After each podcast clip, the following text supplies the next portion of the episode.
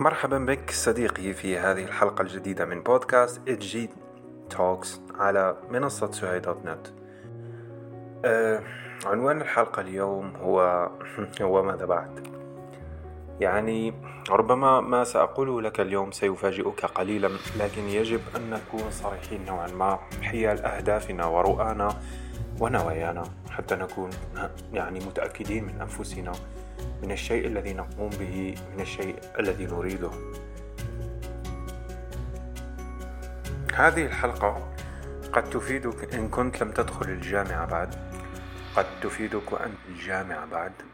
قد تفيدك وقد أنهيت الدراسة وأنت حيال تحضير شيء ما أو تحضير كل شيء من أجل حياتك؟ أو لموعد ما أو لشيء ما. المهم حلقة اليوم مهمة للغاية لأني ربما سأضعك بشكل بسيط. أمام صورة كاملة لأهدافك ونواياك حتى تتأكد هل هذا هو الشيء فعلا الذي تريد وهل هذا يستحق؟ أه خلينا نمد مثال بالشباب اللي أخذوا شهادة السنة من الجامعة. يعني هذه السنة نجحوا في الجامعة وأخذوا الشهادة. خلينا نتحدث بكل صراحة. أنت اليوم ونتحدث نحن الذين أنهينا دراستنا ولا أنهينا شيء معين يعني ولا المهم في جميع الأحوال أو نحن في خضم تجربة معينة. خلينا نصارحوا بعض. أنت الآن كشاب يعني أي واحد فينا أنت الآن كشاب درست أربع سنوات خمس سنوات في الجامعة واتيفر مهما يكون درست وجاء هذاك اليوم الاحتفال بأخذ الشهادة. وكنت انت فرحان جدا جدا جدا انك ماسك الشهادة وفرحان وفيه اللي يحضر الحفل تكريم وغيره ولابس اللباس هذاك تاع التكريم وغيره. المهم انت الآن حضرت الحفل وسعيد وفرحان يعني ربما هذيك النشوة الكبيرة تاع النجاح اللي دامت عشرين دقيقة عشرين ثانية ثلاثين ثانية دقيقة عشر دقائق ساعة يوم. بعد تأتي هذيك اللحظة لتذهب فيها النشوة. هذيك النشوة الكبيرة هذيك المتعة الكبيرة تاع اللحظة هذيك تاع الفرحة. أنت خلاص درست أنت انهيت الدراسة في الجامعة. خلاص انتهت هذيك النشوة. إيه. بعد فجأة يا عم السكون. إيه وماذا بعد؟ وماذا بعد؟ أنا درست هذه الأعوام السابقة يعني. وماذا بعد؟ أوكي أنا أخذت الشهادة وفرحت وخلاص ذهبت النشوة الآن وماذا بعد؟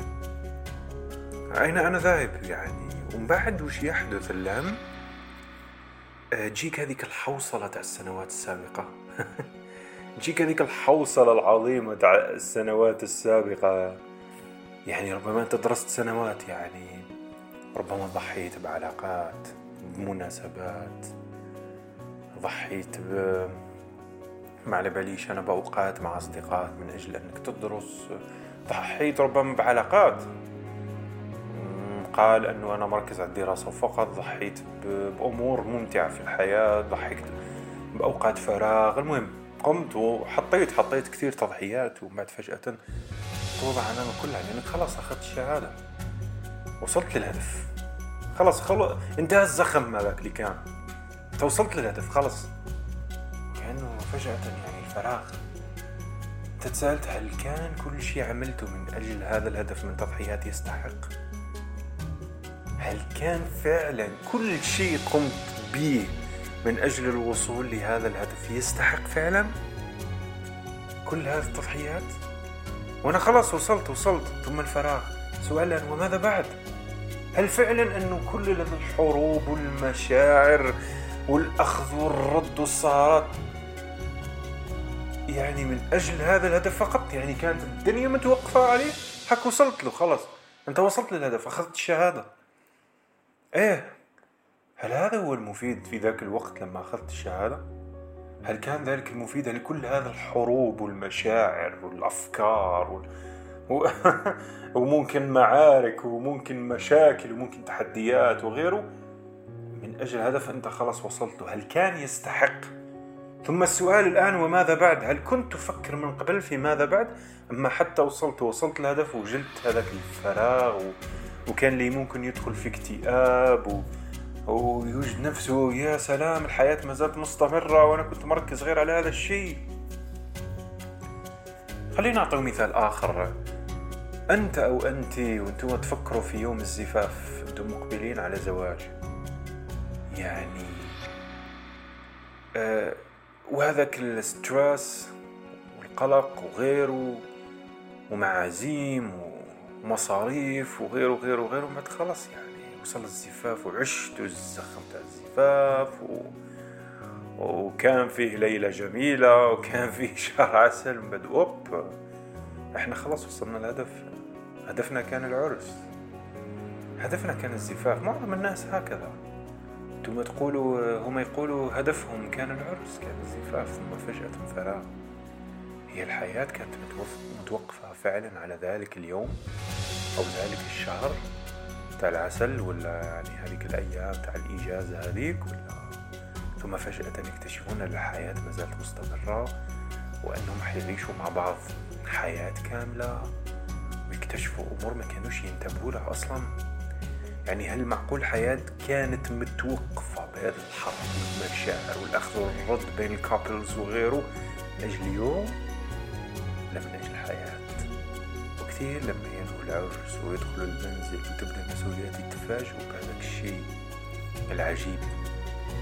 يعني ينتظر فيهم وأن الأمر لم يكن يتوقف على يوم ولا غيره لذلك كثير من المرات يفاجئون الناس كثيرا. وممكن يدخلوا في مشاكل وفي كآبة وفي أخذ ورد في العلاقة ويعني تفريغ غضب في الآخر لأنه كأنه كان كلش راكب على ذلك الهدف اللي هو العرس. هدف منتهي في الزمن مثل قضية الشهادة. وأنت أنت اللي راك الآن تبحث عن تلك الوظيفة.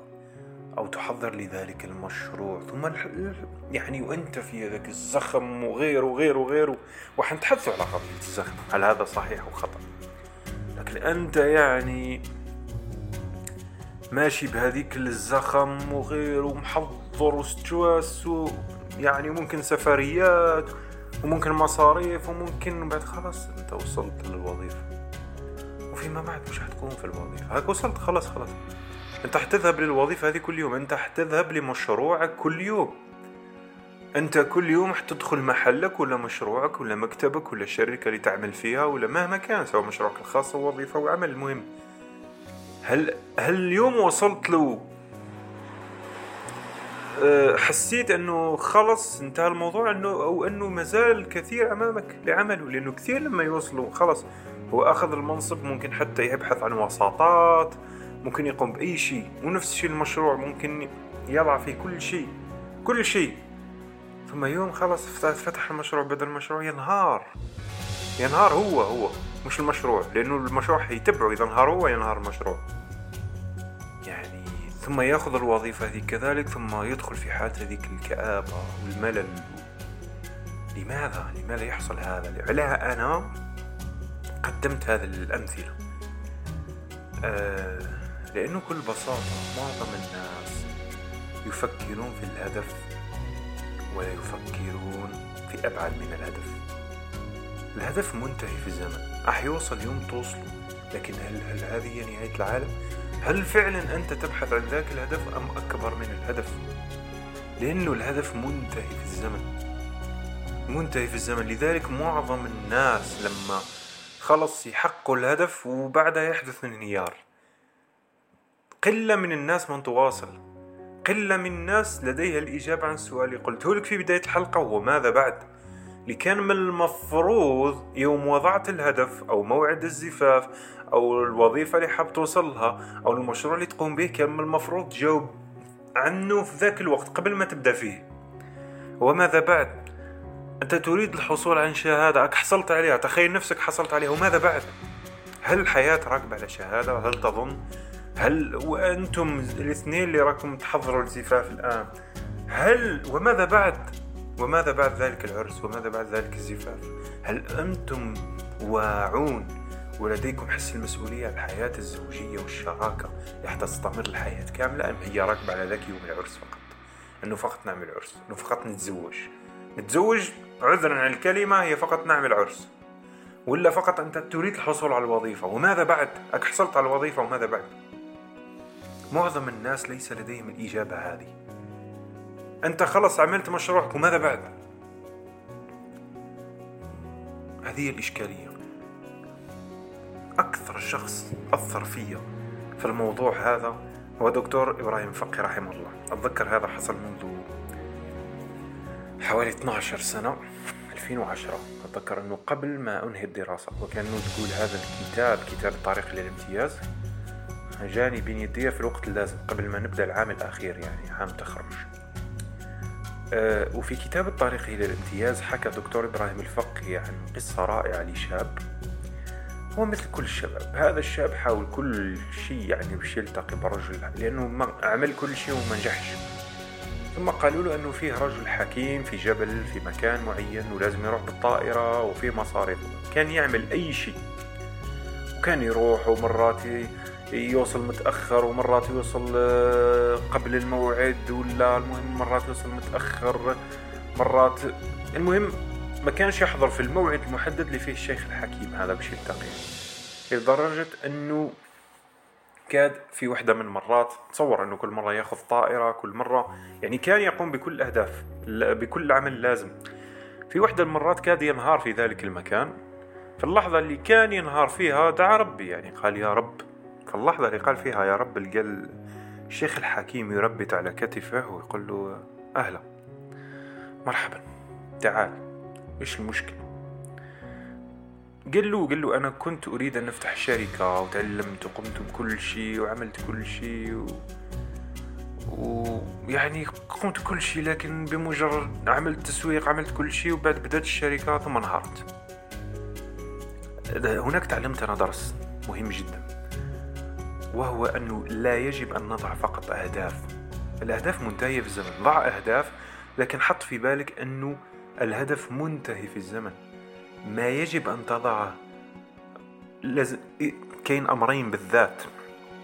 هي عدة عناصر يجب أن تضعها لكن كاين أمرين بالذات يجب أن تنتبه لهما. أخطر أمر نبدأ به وهو أعظم الأمر اللي حنذكره بعده لكن نبدأ به هو الأول هي الغاية. وش غايتك في الحياة. ما المفروض أي واحد فينا الآن الغاية الكبرى اللي عنده هي الله. يعني أي عمل تقوم به سواء تتزوج ولا تعمل مشروع ولا في حياتك اليومية كله يتجه إلى الله. لأنه فأينما تولوا وجوهكم ثم وجه الله. يعني وجه الله مش الوجه لأن الله ليس كائن فيزيائي لكن في القرآن الوجه من الوجهة يعني كل شيء يتجه إلى الله. محياي ومماتي لمن؟ لله. وبالتالي كل شيء في الأرض في الكون هو لله الأول والآخر. إن لله وإنا إليه راجعون. وبالتالي لازم تفهم أنه أي شيء تقوم به في الحياة تذكر أن يكون لله. إذا هاجرت لذلك مفهوم الهجرة في القرآن واللي يقول لك الهجرة إلى الله. مش المقصود أنه الحرب ولا أنه لا. أنك حتى لو تهاجر إلى دولة أخرى أو إلى مدينة أخرى ولا من أجل عمل من أجل الخطة الأولى اللي تحطها أنها تكون لله الغاية العظمى أنها لله. واللي هاجر في سبيل الله سيجعل له سعة مذكورة سيجعل له سعة في الحياة. وبالتالي لازم أي شيء تحطه أي نية ولا هدف تفهم أنه في الأول والأخير يؤدي إلى الله. لأنه إذا ما كانش في الأول والأخير يؤدي إلى الله يعني س... في الأخير وش تتصور ستحدث انتكاسة أه وهناك قوانين كونية.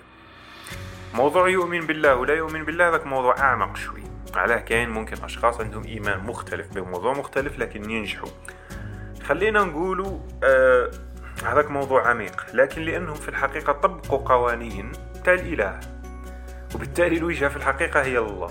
هي في جميع الأحوال كل المخلوقات عمدا أو غير عمد فهم سائرون إلى الله. شاءوا أنا وبالتالي أول شيء تحطوا قبل وضع أي هدف أو أي نية أو أي رؤية في هذه الحياة أنه كله يؤدي إلى الله. لأنه إذا حطيت هذه الصورة أمامك ستتقن عملك ستحسن. تعرف يقول لك أنه هو إن لا نضيع أجر من أحسن عملا. تفهم أنك س... مهما وش حصل هو في الأخير هو لله. وبالتالي أنا مانيش مقلق. جاب نتيجة ما جابش نتيجة هي على الله. أنا علي السعي. تصور أنه كل نية وكل غاية تحطها لله. مش راح تكون قلق تماما على أي شيء. وبالتالي الحاجة الأولى اللي تحطها وتعطيك معنى للحياة هي أنه تكون عندك غاية عظمى في الحياة أنه هي لله. ما دام غايتك في الحياة هي الله يعني عن بالك مهما قمت بمشاريع بأمور في الأخير الله كله يتجه إلى الله وأنت أصلا ستتجه إلى الله في يوم ما. أنت متجه طول الوقت إلى الله وستغادر إلى بعد آخر. متجه إلى الله وإلى جوار الله. وبالتالي لما تحط الأمر هذا ما كانش فيه شيء سيصبح يقلقك يعني أنت ستكون مطمئن لأنه تعلم أنه كله يؤدي إليه. يعني وهذا حيعطيك إلهامات وستواصل ومهما تكون الحياة صعبة ومهما تكون تحديات مش حياة صعبة هي مش صعبة. يعني مهما ممكن الحياة جاتك صعبة ممكن عندك تحديات تواصل لأنه عن بالك كله يتجه الله وبالتالي هذا يعطيك معنى آخر. وتجد أنه ستضع هدف بعد هدف وديما تسأل وماذا بعد؟ لأنك عندك غاية ماهيش متعلقة بهدفك وصلت له انتهى أنا الهدف هو مؤقت للوصول. لماذا؟ للهدف اللي بعده. وهنا نوصل للعنصر الثاني اللي قلت لك نتكلم عليه بعد الغاية وهو الرؤية. تذكر جيدا في هذه الحياة أنه يكون عندك رؤية. لأنه إذا ما عندك رؤية ستجد نفسك محبط كل مرة. يا أخي اكتب رؤيتك في الحياة كيف ترى نفسك بعد والرؤية تحطها على الأقل 10 إلى 20 سنة. كيف ترى نفسك بعد 10 إلى 20 سنة؟ كيف ترى نفسك طيلة الحياة؟ حط الصورة هذيك اكتبها تخيلها عيشها بمشاعرها. أحكي عليها لنفسك تخيلها عيشها بكل المشاعر والجوارح. لأنه ما دام عندك رؤية معناها عندك مجموعة كبيرة من الأهداف لأن الرؤية هي مجموعة كبيرة. أنت تتصور مثلا نفسك في عشرين سنة مستثمر كبير وعندك عقارات وعندك هذه مجموعة أهداف. في هدف تعلم اللغة هدف السفر هدف كذا. تلقى حياتك لا تنتهي غير محدودة بهدف. تلقى من هدف إلى هدف. والرؤية تؤدي بك إلى وضع والرؤية في الحقيقة هي غير منتهية في الزمن. الأهداف منتهية في الزمن لكن الأهداف تصبح غير منتهية في الزمن عندما نعطيها رؤية. نتعلم لغات بعدها تسويق بعدها كذا. تلقى الأهداف تجيب نفسها. واحد ورا نفسه وماذا بعد؟ وماذا بعد؟ لما تكون عندك رؤية أنا حاب نوصل لهالشهاده وماذا بعد الشهادة؟ كيف نتصور نفسي؟ آه عمل فلاني. خلاص أنا حققت العمل هذاك. معناتها لازم له مجموعه أهداف نحطها. تصور. ثم ماذا بعد؟ أوه معناتها بعد العمل شركة خاصة. أوه يعني شركتي الخاصة بي. أوه معناتها لازم نتعلم كذا وكذا. تلقى باللي إنه الأهداف تصبح تاتيك بكل مرة يجيك إلهامات جديدة وأهداف جديدة مستمرة في الزمن. هدف يجيب هدف هدف يجيب هدف.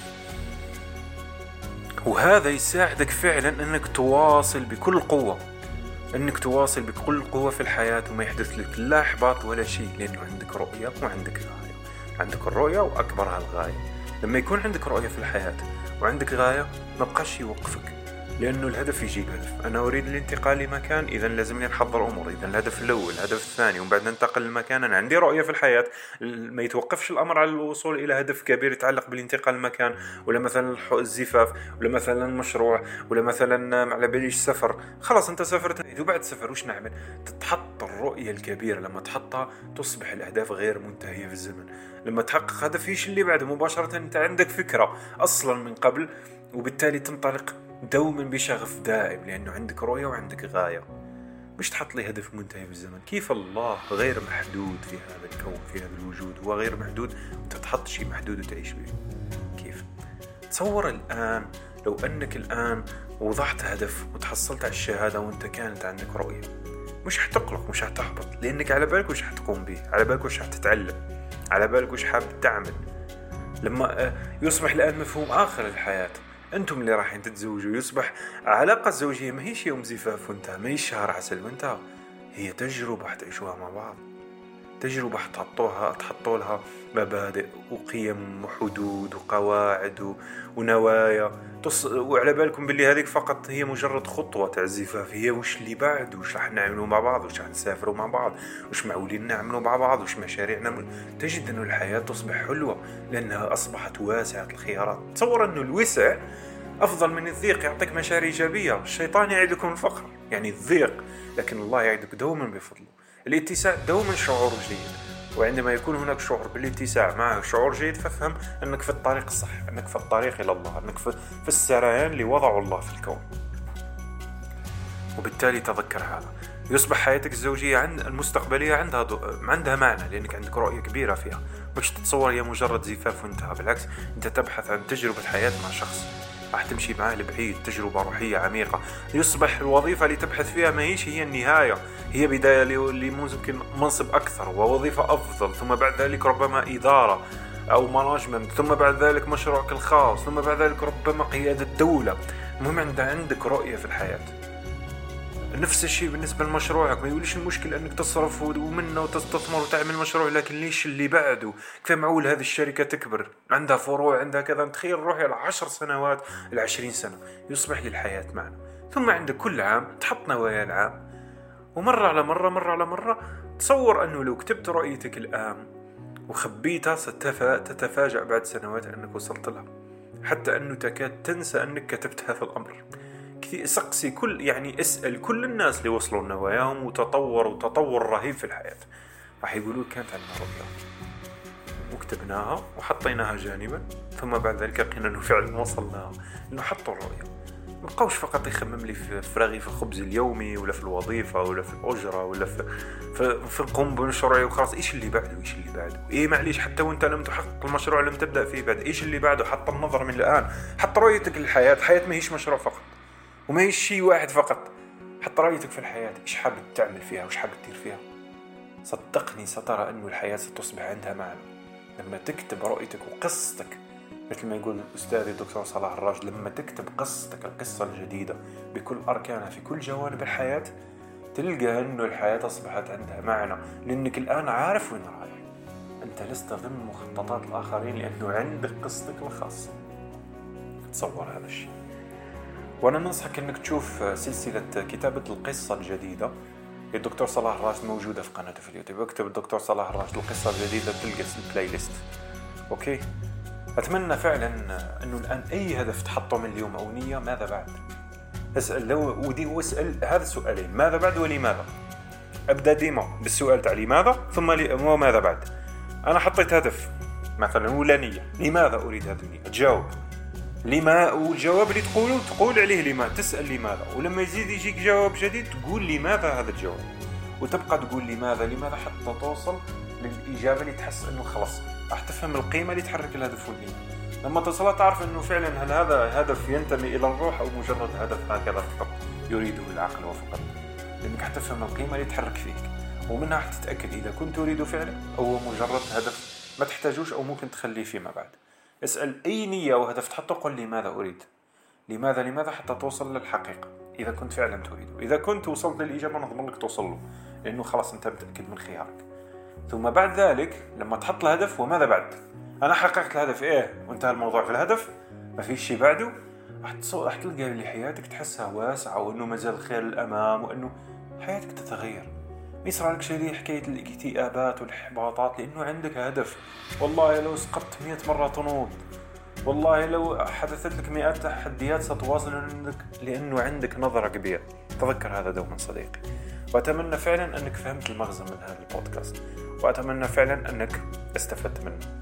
وألتقيك وطبعا عند مشاهدتك للبودكاست سواء على اليوتيوب أو على الموقع آه، أو أي مكان تجد في هذا البودكاست فأريد فعلا أن أقرأ تعليقاتك وآرائك لأن هذا يهمني جدا. كان معك زعموش هيثم بودكاست إجزي توكس على منصة سواري. شكرا لك.